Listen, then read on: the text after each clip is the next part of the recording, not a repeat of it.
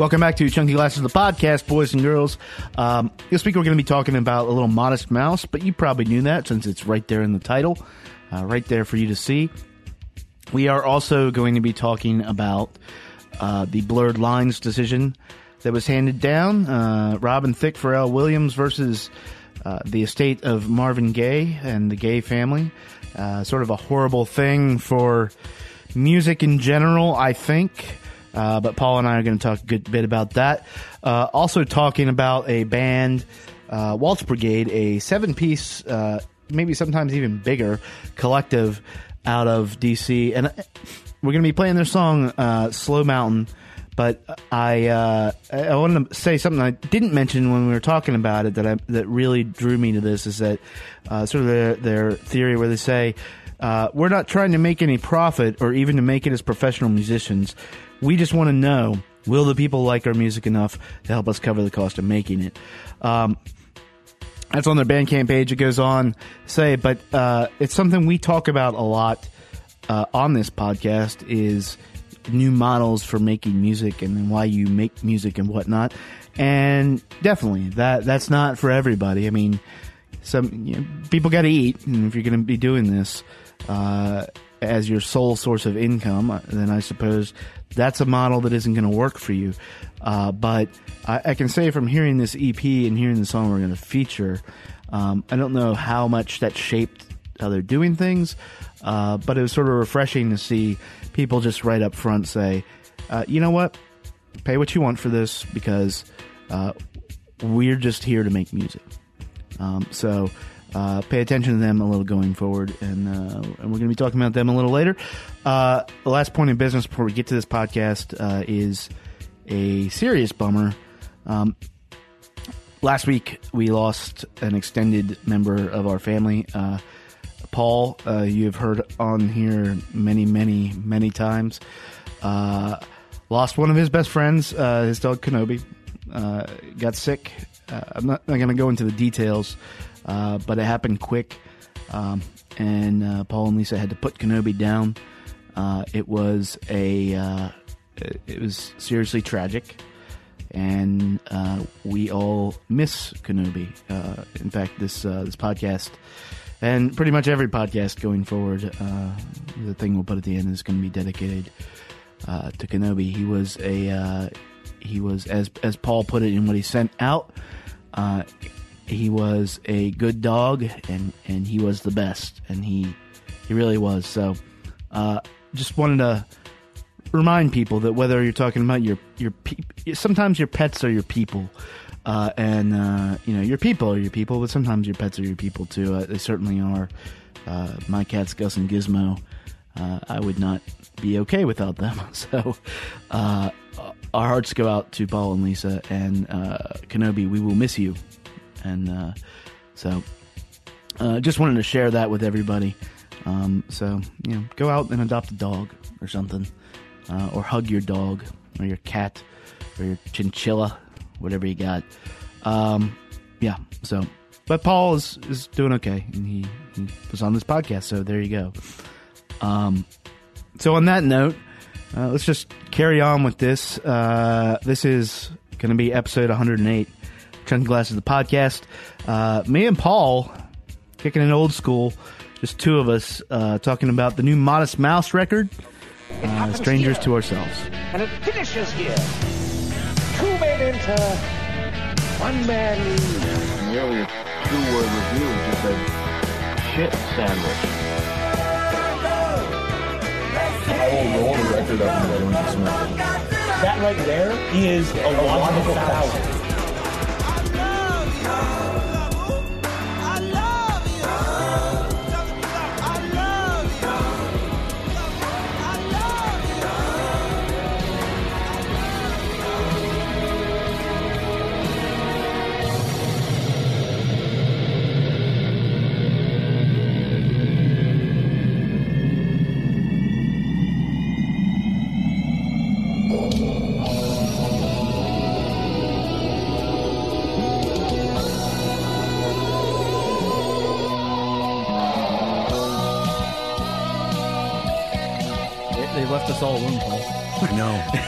Fucking. Alone in With- Kevin's and- and, basement uh, again. Cast going a little. Oh no, Gus is coming. Oh. so so here we go. Gus, Gus is completing.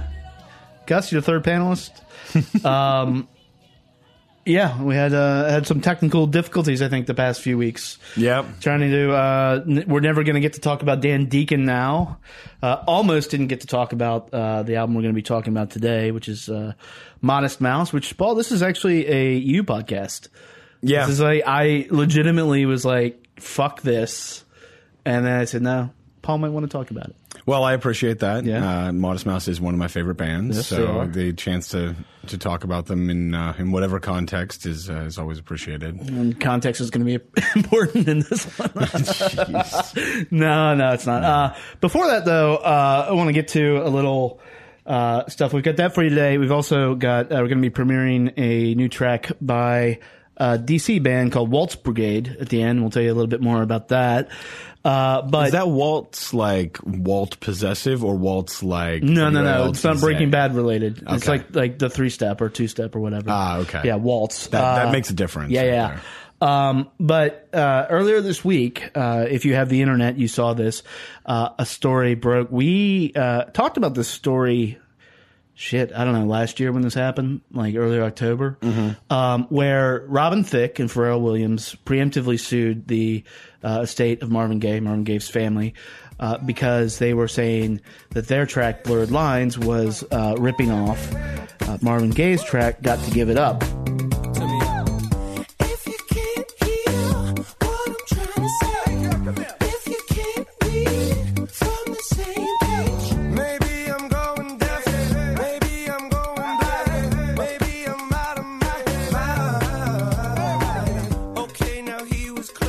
Laughed at this to- at that time because we said, well, what they were saying is that it, it was it was copying a feel, not copying a feel. That's different. I mean, given the song, it might be doing it that too. yeah, I mean, you know, uh, Blurred Lines was accused of being a little rapey, just a little. so, um, but uh, so but that that's a ridiculous concept. You would think that uh, a song you could sue anybody just because you think or feel that they sound like uh, a track that you may or may not have written. Uh, not as ridiculous now as you might think. Uh, I'm not sure we're really laughing anymore uh, because a judge awarded the Marvin Gaye estate $7.4 million, um, saying that they infringed but not willfully, which is so. Um, the specifics of the case are really it, it comes down to this: uh, they uh, the jury was instructed to basically uh, just look at the composition. And copyright, we won't get heavy into copyright law, but it's very complex, a lot, very outdated in a, in a lot of instances. But in this specific case, uh, what you're talking about is sheet music. And so they had an expert write down everything uh, and and put it to the jury. But somehow, uh, even when these two are compared, we're gonna have a link to an article that actually shows the sheet music to it. Uh, uh, they they look nothing alike because they are nothing alike. Right. Um, and but somehow the jury went ahead and and awarded uh, this to the Gaye family. Um, in the, like, well, you've you've spent some time at the University of Phoenix, Paul. Like, That's pursu- true. Pursuing some legal my uh, studies. my online law degree here. I'm, I'm definitely able to opine on on these things with the expertise that that online degree confers. Yeah. I mean, how, how much of this is is legal bullshit? do you think? Well, look, I, I do have to lead by saying here I'm I'm not a copyright lawyer. You're You- not. you- I know You're you've had copyright lawyers on here before, so this is just uh, general. Um, just having read about the case and such. I, the first thing is, I am shocked that the judge let this go to the jury. Yeah. like to me. Well, uh, judges are supposed to throw out cases if there's not. uh, they- They're supposed to decide the matters of law, and the jury Mm-hmm. is just supposed to be left to questions of fact. And it seems to me that as a matter of law, under a reasonable interpretation of the copyright uh, of the Copyright Act, that this should never have even been allowed to go to the jury. That Yeah. this is just not. Which is why we laughed about Yeah, it. it's this is not copying someone as a matter of law. Yeah. But when you whenever you send something to a jury, you never know what the heck is going to happen. Mm-hmm. And I think part of this is you've got a you've got just a bad plaintiff defendant situation. Like when you're given the choice of being on the side of Robin Thicke or being on the side of Marvin Gaye, like you put it like that, right. then people are going to be like, well, yeah, That's- I, the I- article you were talking, you sent me this morning, talking about good versus evil, essentially. Yeah, like you just want to as a person and that's that's all you've got. You've got non-legal professionals who are mm-hmm. making the decision on these on these questions of fact. Most people are going to want to side with the Gaye estate just because Robin Thicke comes off like a scumbag mm-hmm. and that that sometimes makes for really bad decisions. I tend to think that when they appeal this, it's Yeah. going to get overturned. And if it doesn't, that is If it doesn't, we're in a lot of trouble. yeah, that's really bad news Because- for musicians. because- that's bad news for artists that's in general. bad news for art in general. Yeah, Yeah. because like, and uh, I, I am also a firm believer that it will get overturned uh, because what we're talking about here now, this uh, this doesn't necessarily set precedent right now. right. right? Um, and that's what a lot of people are freaking out of. Don't freak out yet. But should a precedent be set, that means, yeah, I sent out a tweet earlier this week that, that basically means when we do in our trackings, we put this thing that says sounds like, and it's, it's sort of a reference point to be like, you know, if you like this artist, whatever, you know, recommend it if you like, is like what a lot of press emails send out that list now becomes uh, a target for the artists we're talking about. Like it, we're just painting a target on because all of them Right. can sue them and be like, "You sound like them." See what these people said? They said Oh. you sounded like them. I mean, shit. All you got to do is uh, the the Pandora algorithm becomes uh, Yeah. uh, becomes the basis for lawsuits at that point. Like, what what else shows up on the channel? Well, I guess you're you're copping the same Yeah. vibe as uh, as my song, aren't you? yeah, which is is a blatant, um, i i- worst case scenario of of a crumbling like First Amendment. Like Yeah. th- that is so like art as we know it would be destroyed. Yeah. Look, and you know, you always want to be careful with the with making slippery slope arguments mm-hmm. because you can always you can take any slippery slope to be like dogs and cats living together, mass hysteria. but but but I think there is a real potential chilling effect on creativity right uh-huh. here. Like this is not this is not sampling. This is not taking No. an actual piece of music and using it without authorization. This is not blatantly copying the beats from somebody's track. Yeah. This is this song gives me the same feel. It's like it makes Well, me it think of another. feel, yeah, yeah. it makes me think of this other artist when I'm hearing this song because it just has the same vibe about it. Yeah, yeah, for lack of a better word. Yeah, yeah. And that right there is not only like crazy subjective, but just a crazy thing to be able to litigate about. Well, because like uh, one of the assumptions I thought was really laughable about this was that this is assuming that uh, Marvin Gaye created in a vacuum. Like, who- Yeah. who, did Marvin Gaye get that from? Right. In fact, that song specifically was written uh, as a response to his record label saying, "We need a disco hit." So he specifically was mocking a hit of the time. I, I have it in one of these links here, but uh, it'll be in the show notes. But like, there was a song out then, and then they were like, "Well, we want to sound like that." because that's what the record label wanted. Mm-hmm. Um, so then, do those people now go and sue like the Marvin Gaye estate? Yeah, hey. like we know you got some cash. Chuck Berry's still alive. He's going to sue every rock Jesus, and roll and artist. should. Yeah, justice. um, you know, it, it's funny too because this has gone on. Uh, I mean, look, uh, the, undeniably they do sound similar. Mm-hmm. They're, they're, I mean, I, I know people who have, when they announced this, were all like, uh, they sound exactly alike. They do not, but they sound similar. Like, but like, I honestly didn't know the Marvin Gaye song. Now I would never really listen to the Robin Thicke song either. Yeah. but I wouldn't. I, I didn't hear it uh, and think, "Oh my God, this is ripping off a specific song." I'm like, "Well, he's a he's a soul singer. Uh, Pharrell Williams uh, has made a career making this type of music. He operates in the same genre, you know. So that's obviously, you know, when you say something like, "Oh, this obviously has an influence of Marvin Gaye," that should be a good thing. Yeah.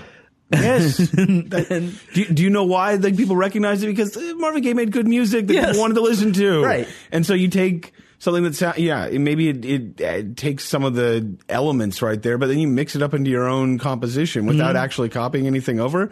That's just because there are a limited number of, you know, ways a song can hit the sweet spot for people. And musicians are basically in the business of reshuffling those same sequences over and over and over again and that's that's music. That's music. that's what it That is.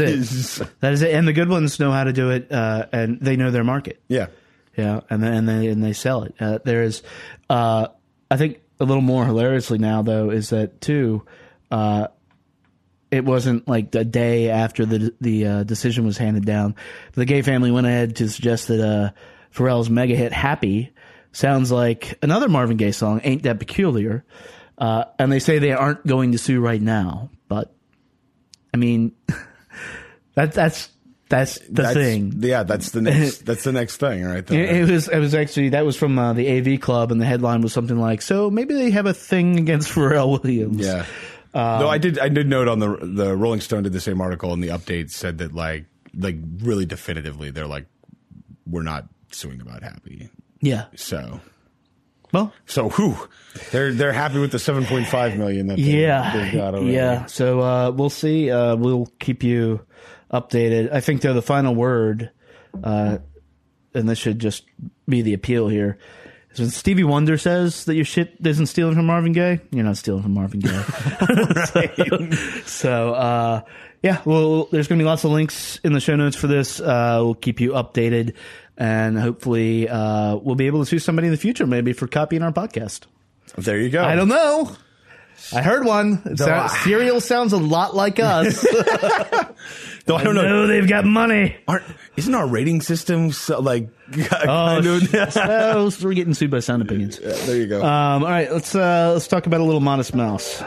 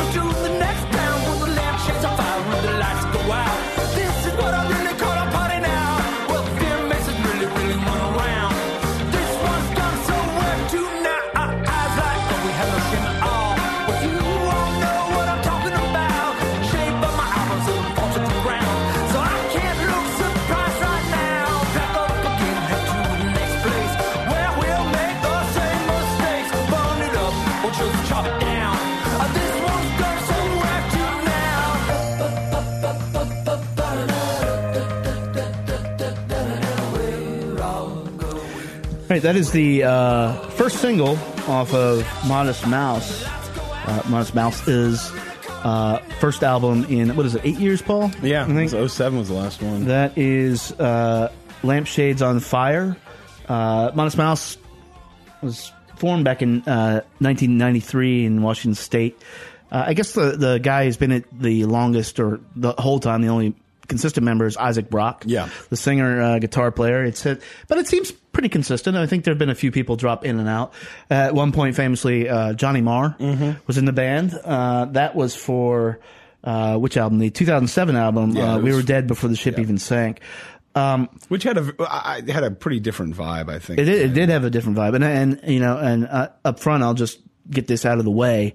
I have a good bit of disdain for this band, uh, but there were moments. Uh, the single for that dashboard actually, uh, I, I enjoyed, and uh, but but like disdain, I think that might have been one of the lowest parts in our friendship when. I had to shoot the show so you could cover it. I, I'm just gonna say that. Well, I, I appreciate you uh, taking that hit because uh, that was awesome. It wasn't as bad as Or, but uh, but um, yeah. So uh, their album uh, "Lonesome Crowded West" came out in 1997. I think that's that I think their third album. Yeah, I think that's that's when they really like start. People Mm-hmm. started paying attention to them, and you know that was a big old double album. and Yeah. had a lot of good stuff on it. It was as double albums tend to be. It was a little bit bloated, but there was uh, Well, gained, a lot them, of it gained them a cult following. Yeah, and there were a lot of great tracks on that album. Still Um, listen to a lot of that album today. Uh, and so th- the Moon and Antarctica came out after that. It was in 2004. Uh, good news for people who love bad news, uh, where they sort of hit the mainstream. Yeah, where they hit the where they hit the real mainstream. Moon and Antarctica is definitely makes like a lot of publications uh, best of the decade top tens. Um, it, i- that is a fantastic album. For my money, that's their best album by far. But yeah, I've heard was- people say that. it was uh, when they it was when they put out good news for people who love bad news, and you know, it was Float On. float on. Just Yeah, I mean that, that was that know. was that was the the mega hit that is Yeah. ubiquitous in uh, indie rock. It took them from. Uh, I, would you say that actually might have changed indie rock a little bit? Um, I, I don't want to give it that much credit. Like, it definitely it mainstreamed the band, and it, I think it drew some attention to some other artists uh, who came up with Modest Mouse in and around that in around that time, and maybe mainstreamed them out a little bit too. But I wouldn't put it on that on that one on that one song right there because Right. I think there was there's a lot of other stuff that was uh, percolating around that time too. That was you know, and another band's had the same thing happen. I, Yoshimi was a couple years before, right? Right, And- right, right. And that's when Flaming Lips went from being like the weird "she don't use jelly" uh, right, right, right. band to being something that everybody was listening to too. So there were a lot of these like shifting from quote unquote indie to uh, to more mainstream appeal um, acts going on right there in the early 2000s. Mm-hmm. It was a great time for indie because that was when everything Yeah. was like recentering around uh, around the New York scene, and a lot of bands were popping up out of there. It seemed like bands who were who had been making music for a long time were moving to New York just because it was like you needed a New York address just to uh, just to get noticed on that yeah, scene. exactly. And some people still think you need to do that, but uh, you know whether or not that's true or not. Um, so they're back with uh, "Strangers to Ourselves." Um, you know, is does this feel to you like a, a legacy band now? You know, it really doesn't. And uh, So, you, so you, so you're thinking th- this album is vital to you? It, it is actually, Okay. and and I think coming into this album, I was actually fully prepared for it to have a legacy vibe about it. I mean, you got an eight year layoff between albums. I, I, I liked the last one, but I didn't love it, and I couldn't. You know, I, it was one of those where I couldn't tell where they were trying to go after that album, and then to have like eight years of silence, Yeah. and to have during that time, you know, they were supposed to be doing a collaboration with Big Boi, and that fell apart. and you're you're just kind of like, I, I was wondering if they were just gonna come and like riff off uh, greatest hits, and I'd just be like, okay, well, this means they're gonna tour again, and that's cool. Yeah. Um, but no, I I actually listening to this album get really get the feeling that Isaac Brock is still as unsettled as he's ever been. Like kind of the, the characteristic of the music is that he's never he never gives you the impression that he is uh, entirely comfortable, that he's settled with where he is in his life. Um, he's always got these the paranoia, um, justified or not, about various cosmic things, but Right. also like the dissolution of the environment and his own and own personal things too. And I, I think the same anxieties and tensions come through here, but just with the added perspective of a little bit of age.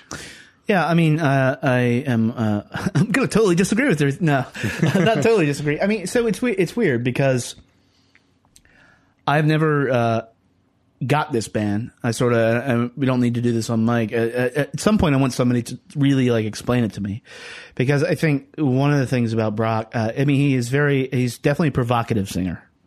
Uh, I will give him that. But uh, he always, to me, has seemed all over the place, and that's very off-putting.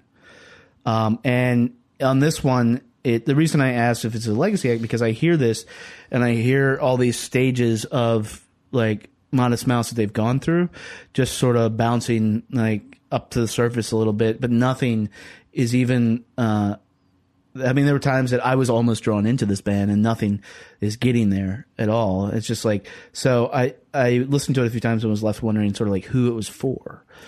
Well, I, I think the interesting thing is, and I, you do hit on something there, and for me, part of the appeal is how all over the place they are. You listen to an you listen to a Modest Mouse album, and every single one of them, even though they don't all sound the same, but every single one of them, you've got some of these like really jittery bangers where Brock is just screaming at people, and then you've always and then you've always got a couple of quieter ones that are really going through some of the. Uh, Going through some of the more uh, introspective paces right there. You look at Lonesome Crowded West, and most of that is just like, you know, is really like younger in your face stuff and then you've got trailer trash right in the middle which is one of their better Right, one of their right, better right. songs i think and that's as quiet as anything you're going to find later on so i think one of their defining features has always been that they are a little bit sloppy and that this kind of it kind of I think mirrors his mental processes that he's just he's kind of putting it out there. It doesn't mean that it's not intricate. Like Mm-hmm. I think that they're it's all very intentional, but I don't think that they're trying. I don't Yeah, think they're trying yeah. to make it sound tight because they're not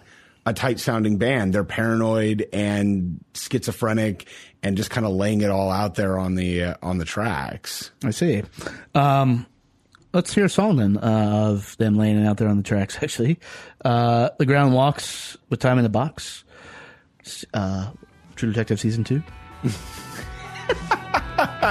True detective.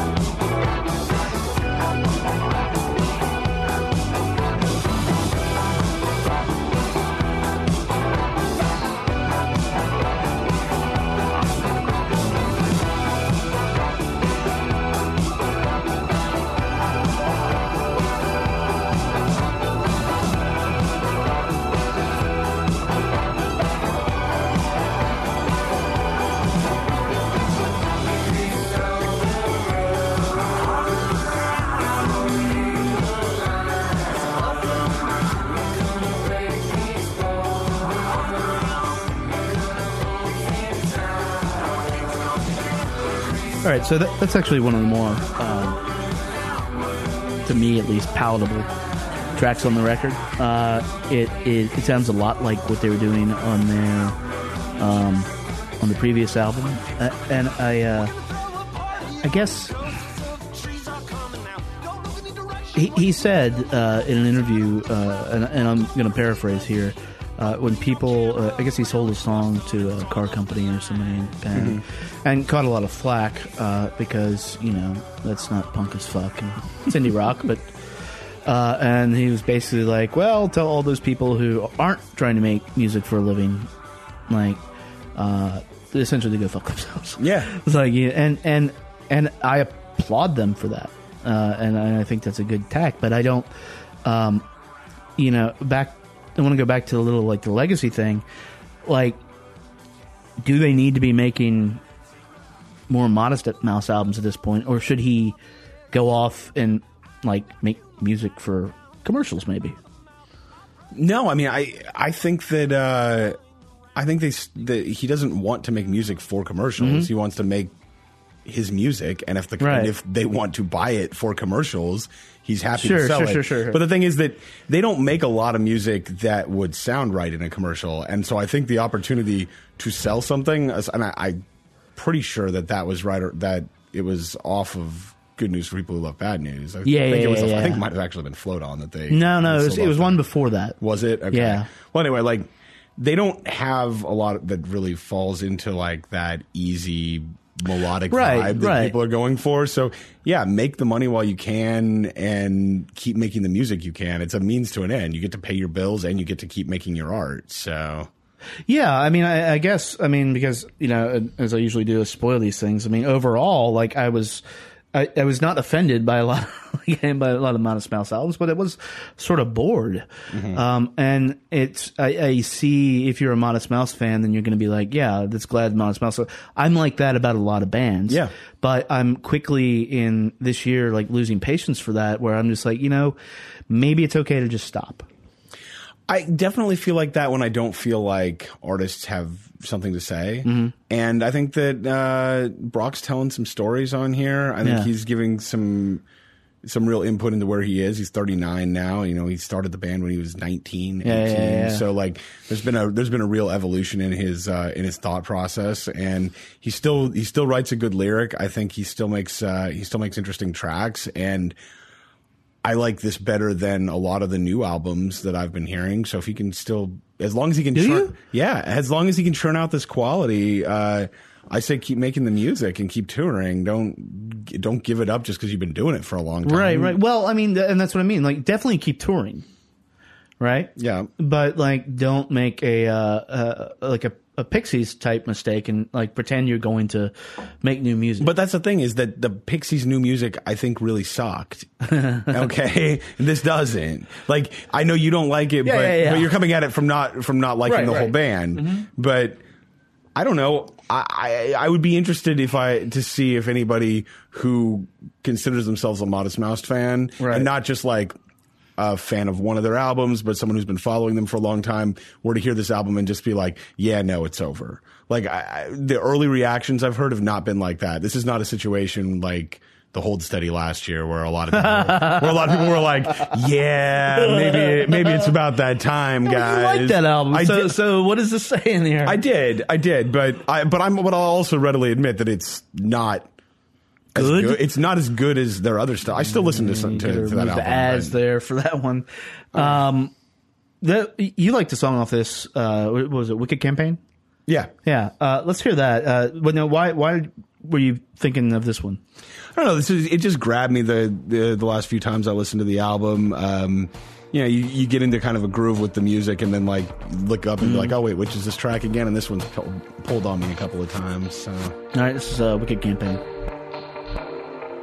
Well, I just found the fence where I'm going to lean. Take my handkerchief out and rub my eyeglasses clean. So I just learned my face, but I forgot my name. I'll lean wear this smile like it's some stupid toupee and say, Oh, oh, oh, oh, that's too bad. Oh, I just learned your face, but it is bound to say what you want, but try to think it my way.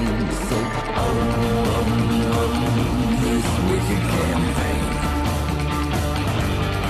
I said, oh, oh, oh, this was not my plan.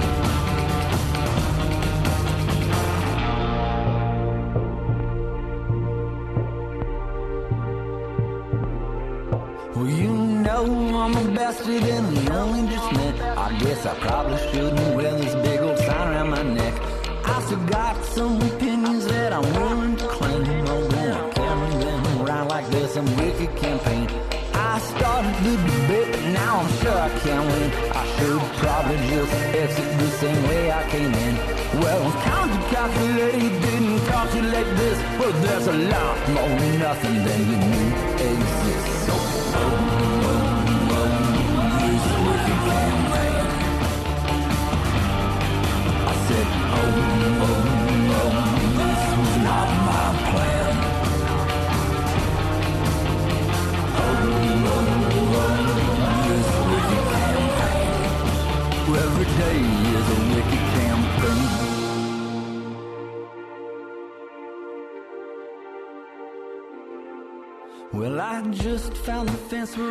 All right, so that's, that's Wicked Campaign. I mean,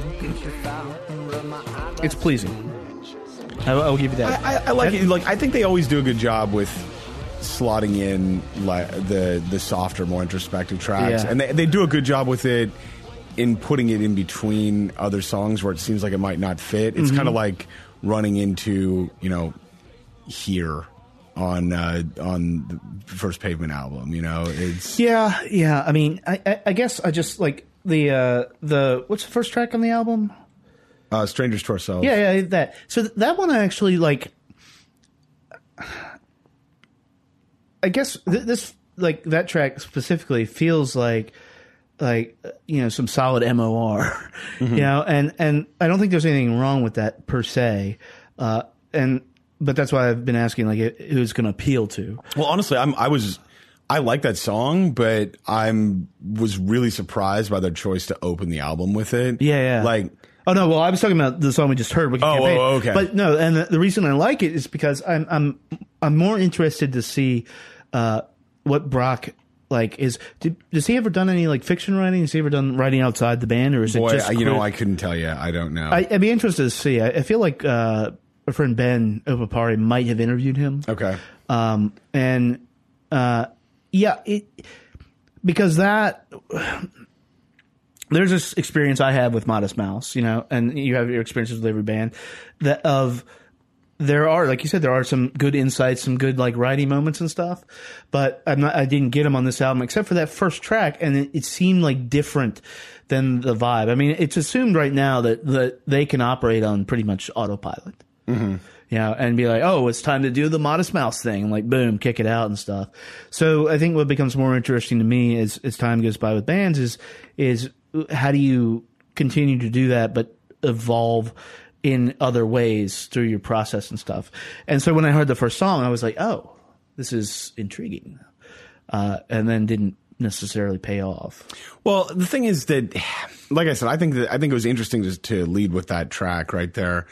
I think that it does show up thematically throughout the rest of the album, but they've, and we were talking about this, I think, off mic while one of the uh, while one of the tracks was Yeah. playing. They have never been a band that is religiously sonically consistent within an Right. album. Like they go they go all over the place and it's all distinctive it all sounds like Modest Mouse. It's just it doesn't sequence the way Yeah. that you would expect it to. And I've always seen that I've always seen that as a feature and not a bug of the way that they do it because I don't It- think it's I don't think it's haphazard. I think it's planned and for me at least it works. Yeah, I'm on the other side of that because I think it is a uh, there. There's an art to that, and I think you can do it. Um, I think you can get away with it once or twice. You know, if you make this jarring uh, piece of work that is like everything's out of sequence and stuff. I mean, hooks matter, and this is not a band without hooks. They they do, but like, look, they the Moon in Antarctica was a concept album, and that's the one that fits like the the Yeah. Uh-huh. usual like through line the best. But even with that, it get it bounces all over the place Mm-hmm. within there. Not everything sounds like the lead up with uh, Third Planet. Like it, Yeah, Uh, uh, they always uh, he has always been sort of a carnival barker like persona. Mm-hmm. In fact, I think in the float on video, he took they took it like to the visual like Right. representation, Right. like a one to one like metaphor. But has has that because that component is strong on this album.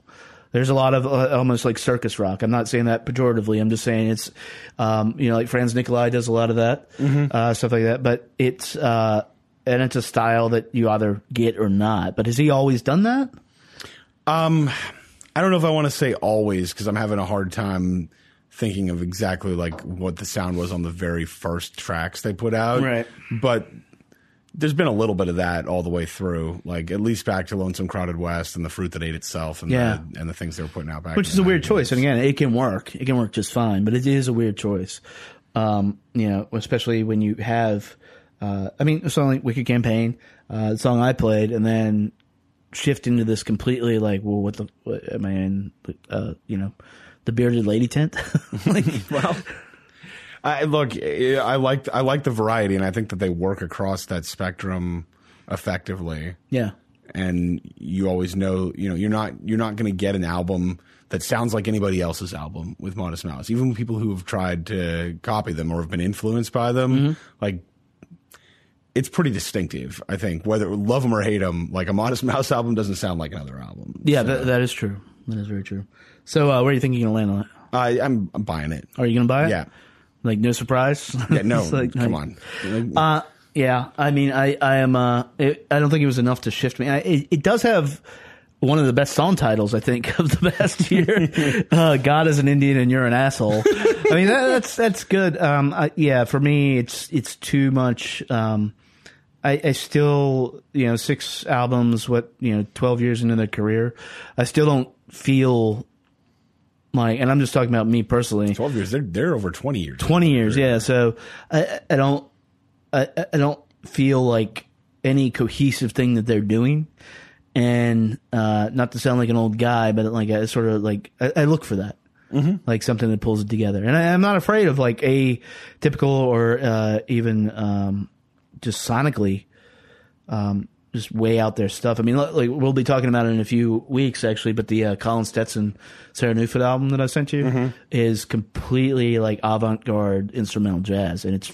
it's fantastic. It's like easily my favorite album this year, beyond Di- D'Angelo. Wow. Um, but D'Angelo came out last year, dude. no, we're we're including. no, you don't get to just like judge it as being. we are. Uh, we'll talk about this. um, yeah, and and this doesn't hit, so I, I'm going to pass. Uh, but I mean, I think anybody who likes uh, Modest Mouse is going to pick this up. Yeah, I think that should. I think that sounds right. This isn't winning converts, but it's going to be. It gives more than like a legacy vibe to people who already like the band. Well,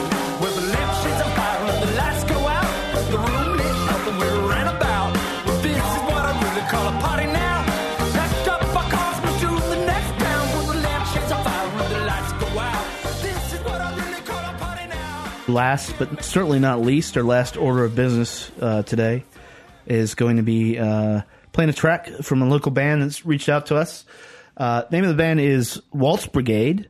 Uh, they are a seven piece from around here. I think Mount Pleasant, maybe Seven piece. seven piece. Well, and actually, there's four other people on the album. Um, the main guy in here, I guess the singer uh, and guitar player is uh, Mark Betancourt. Um, they actually, they actually played a show last night uh, that uh, I could not go to because we were hurt from Baltimore, but uh, with our friends in the Stranger in the Alps. Um, and the uh, Sorry, we were talking about morphine on the past few podcasts. We were talking a little bit off mic. Morphine practiced this music uh, called low music, and it was very like noirish and very supposed to, um, very uh, minimalistic. But uh, uh, Sandman's basic purpose was to get the most emotion out of that. And with morphine, they absolutely uh, did that. Uh, I don't think this EP, the name of the EP is Slow Mountain, uh, and this says the title track Slow Mountain. The EP is not like that, but I think this track uh, is definitely has a lot to do with that. And so uh, let's hear it right now. This is uh, Slow Mountain by Waltz Brigade.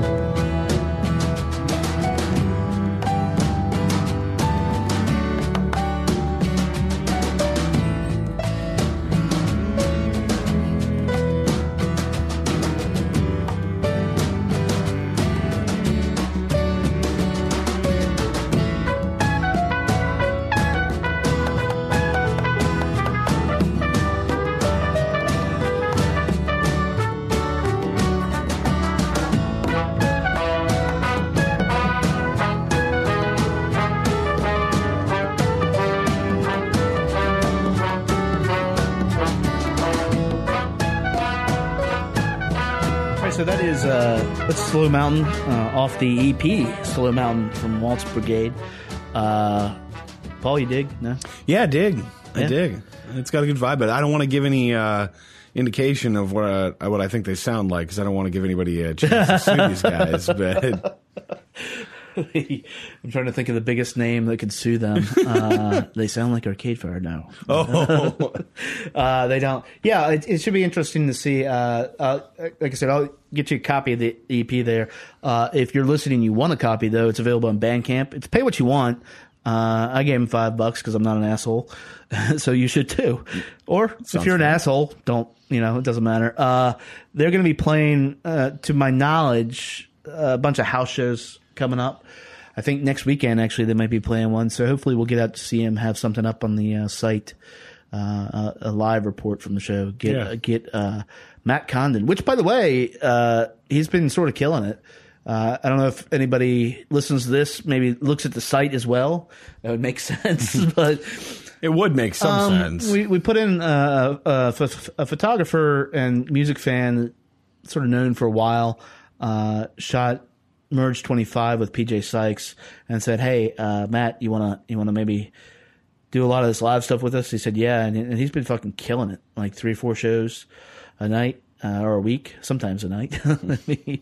um, but yeah, so look for his stuff on the site. Um, I think that's our podcast for this week. So, uh, Paul, thank you for the only person who was coming down. hey, you know, I like going old school here sometimes. Yeah, it It's was. nice. It's pleasant. It was. We need like Ghost Andre over there. Who's disappeared. We're And- Andre's well, we, Force we've got the Ghost. Ted Nugent cut out, so I mean that, that Yeah, could that- sub. We just need to, look, we just need to get the James Hetfield soundboard back, and that's like having Jesus. Andre in the room. Uh, I might have to put that at the end. um, tune in next week where we are going to be hopefully talking about uh, Ryley Walker's album, uh, and Quinn is going to be here. We were going to do a Quinn cast. Quincast. No, from from uh, his his venue, not from his venue, uh, his his home. Um, but uh, talking about Pile, I, I think we're going to do it here now. Okay. uh, just for timing. But so we're going to be talking about Pile and the uh, new album from Ryley Walker. So uh, if you're in DC, uh, pack your bong tightly since it's legal now, because I think you're going to need it. um, yeah. So uh, thank you guys for listening, and we will talk to you in about a week.